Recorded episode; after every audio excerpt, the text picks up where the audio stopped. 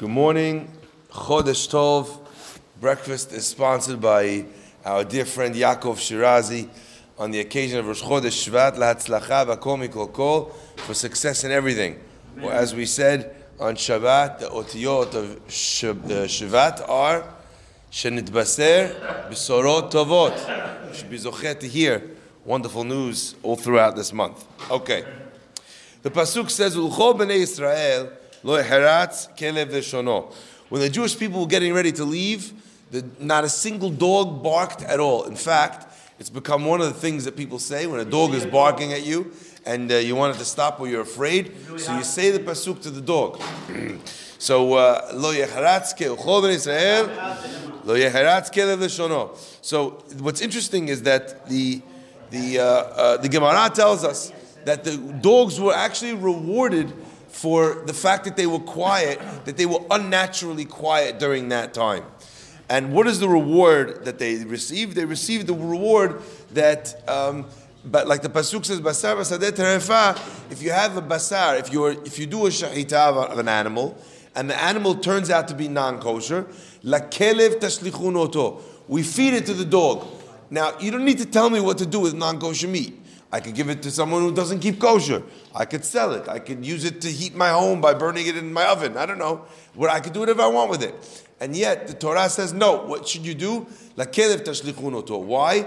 As payback for that night. I always wondered what was it that why specifically the animals, the, the dogs, uh, what did they do that would they get such a, a, a special a special uh, uh, privilege that they get fed. But not only that, Rabotai, we are taught even more than that. Baruch Adonai Eloheinu melech haolam baruch. Not only that, more than that, we find a beautiful idea. The, uh, uh, the Midrash Yalkut Shimoni brings down that the, the, there was a student of Rabbi Yishaya, and he, his, name, his name was, sorry, Rabbi Yishaya was a student of Rabbi Hanina ben Dosa, and he was wondering about the fact that the pasuk that we know that the kelavim, the dogs who are called azei nefesh, there's not, no dog, dog, does, there's no animal that has more chutzpah than a dog. That's what it's called. We talked all about the, the azut panim, the uh, the um, chutzpah of a dog, and this this dog who has this midah, this character trait of chutzpah, right? What the, the shira that each animal has a shira. The shira of the dog is it says bov Let us come and bow and praise lifnei was in front of God that makes us. So the student he could not understand for the life of him if each animal is given a shira. Why is the dog given the shira this uh, uh, the ability to sing this song in front of God that, that states, let us go and bow before God. Of all animals, this animal has chutzpah. So why is the dog is capable of saying this shirah, which is about uh, a subservience, which is about bowing in front of God?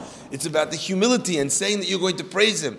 So why specifically does the dog get that shirah? He so much so that he prays and prays and prays until finally um, the, he's answered in a dream. And the reason it says is because when the Bnei Israel were leaving, the dogs did not come out and pray. They did not come out and bark. Uh, and, they, and that moment in time is eternally rewarded, number one, by the fact that they are given food because of the terefot, and the second, because they are given the shira of nivrecha. So I saw the most unbelievable idea. The shira wasn't there before the, the embark? Mm-mm. No. I saw the most amazing idea. and this is, I mean, to me, it was fascinating from Rav uh, Karlinstein. He says as follows. He says, you know, in Egypt, you had different animals making different sacrifices. The frogs, we know, it says that they went, each frog, they were jumping in every part of the Egyptians' homes, including in the ovens. And, and they were moser nefesh, in fact, to be able to fulfill God's decree that the frogs should be everywhere. From that, because of that misirut nefesh, Says, uh, uh, say Hazal, say our, our uh, Chachamim, that God did a miracle for those frogs and they survived being in that, in the, in that ovens, even in the heat, because they were Moser Nefesh. Esther of Karlinstein, I don't understand. For the fact that they risked their lives to jump into an oven, oven what's the reward? The reward is that, that they, they go they get to go home. The dog doesn't risk his life. All he does is for three minutes he doesn't bark. And for that he gets eternally, he gets fed, and he has this beautiful shira that's attributed to, to him. It becomes part his song, if you will, in the uh, in the harmony of creation. Bov and This is when he jumped in the oven. This is when he kept quiet for a few minutes. Rav Karlenstein says something so sharp. He says it's to teach us the most unbelievable message and lesson that sometimes to keep your mouth shut is more difficult than to jump into a fire. So, what did the frogs get? The frogs got to live. They survived. But the dogs, they got paid forever and ever and ever and ever. And I thought to myself, wow, unbelievable. If you think about it, it's, we have a parallel to this concept in our creation as well. The, the, uh, our Chamim tell us that when Hashem is creating the world, He creates the world, the sun, and the moon. And both of them, the Me'orot HaGedolot, He creates the great uh, uh, lights. And it calls them the great lights. Both of them are great, the sun and the moon. The moon comes before God and says, What's going on here? You know, am I in charge or is He in charge? You know, you can't have uh, two kings in one space. The moon wanted God to dim the sun and that it should be the primary source of light. Hashem says because he spoke up, because of the ga'ava, because of the chutzpah, etc., etc., and the sun kept its mouth closed, so he made the uh, uh, he um, made the, the moon smaller, that it just becomes a reflection of the sun. And the opposite, what happens in uh, when the sun is allowed to be able to become the the me'orot gedolot. You see as well this concept of the fact that when someone remains quiet, they're rewarded. Rabotai, I want to give you a little bit of a deeper understanding in this idea. It's not, as I always say, the idea of reward and punishment in Judaism is not tit for tat. It's not that you do X, so God gives you Y, but rather that the reward itself is a reflection of what it is that the person has done. What is the dog's barking? What is it about? In fact, the Gemara tells us that why is a dog called the most chatzuf of all animals?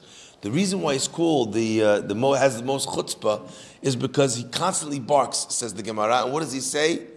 Hav, hav, hav, hav, hav, hav. What does hav mean? Hav means in Aramaic it means give, give, give, give, give, give, give.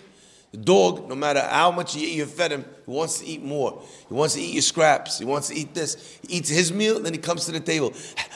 You know, he wants he wants some of your dinner. He wants some of your dinner. That's the uh, that's the azut. That's the chutzpah of, of the dog. But what's fascinating is, at the time when the Jewish people were leaving Egypt, what was going on during that time? If you remember, what were they doing right before they left Egypt? They were doing Korban Pesach. Could you imagine what it must have felt like to be a dog when all of the Jews are out there having the biggest mangal, the biggest barbecue ever? Every single family has a whole sheep on a spit. You know, could you imagine that of all times is the time for the dog to say, give. You know, give me. But the, they couldn't give. Why couldn't they give?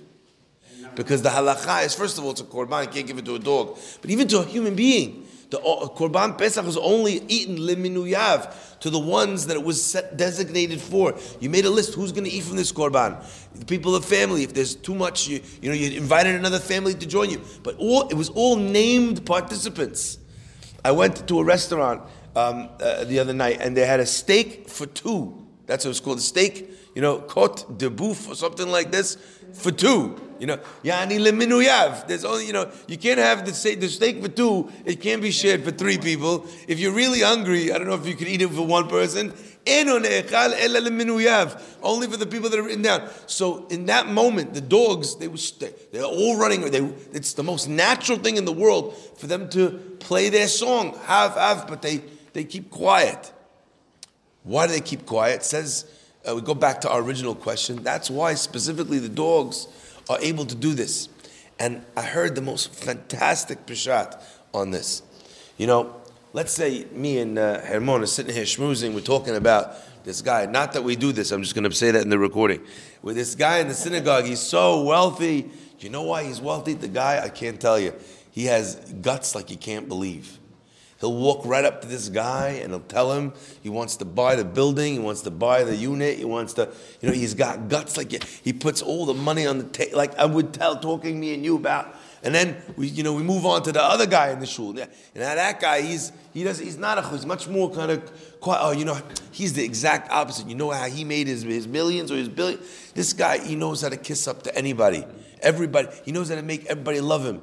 You know, because he knows how to make, so he he arranges with this one, with that one. He you know he he pushes you know planning permission because he knows all the guys on the board. You know that guy's you know that's his. The next guy, what is he? Know he's not he, he's not he, he he's always first. He's always there first.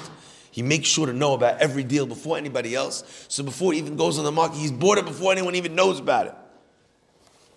Seder Mefarshim stunning the kelev, the dog, is the most zariz. The second you open the door, he's in your face. You know, you haven't even you didn't even get to the couch yet. You know, he's standing by the door, he's licking you already. He's the most zariz. He's the fastest. He's always the one that's first at, first at the, at the scene. He's the most chatzuf. He's nefesh. You know, and not only that, he's the most chatzuf. He's the most zariz, and he knows how to make everybody love. His dog man's best friend, right? And yet the dog is constantly hungry and he constantly needs to ask others to feed him. When we're saying about why each one is so wealthy, what are we doing? We forget that it's actually all God. Because there's a lot of people who get up early. And there's a lot of people who kiss up to people. And there's a lot of people who, who don't get, who don't have the beracha. So that's why specifically it's the dog who says this great line of Shirah, Bo let us go and bow before God, Nivrecha, and bless the fact that God is Elohei Osenu. When the person has that kind of recognition, where everything comes from, then HaKadosh Baruch Hu ensures that you get fed. The sun, when the time comes and someone else is trying to take away his light, the sun says, you know what, look, it's up to God. I'm to go in and mess this, that. I don't need this up to Him. It's not. It's His. It's His business. And because the sun does that, so then the result of that is that the thing that was trying to be taken away from him, the sun retains its full glory, its full light. The dog, in that moment, it should have been asking for itself, but it recognizes it comes from Hashem. Hashem says, It comes from me. You were able to be quiet during this moment, during this epic time in history? No problem. From now until forever, if ever the Jewish people have an extra piece of meat that's non-kosher, la kelev tashlichun oto, uh, send it to the dog as payback for that moment. Baruch Adonai le'olam. Amen ve'amen. Rabbi Chananya ben Akashya omer,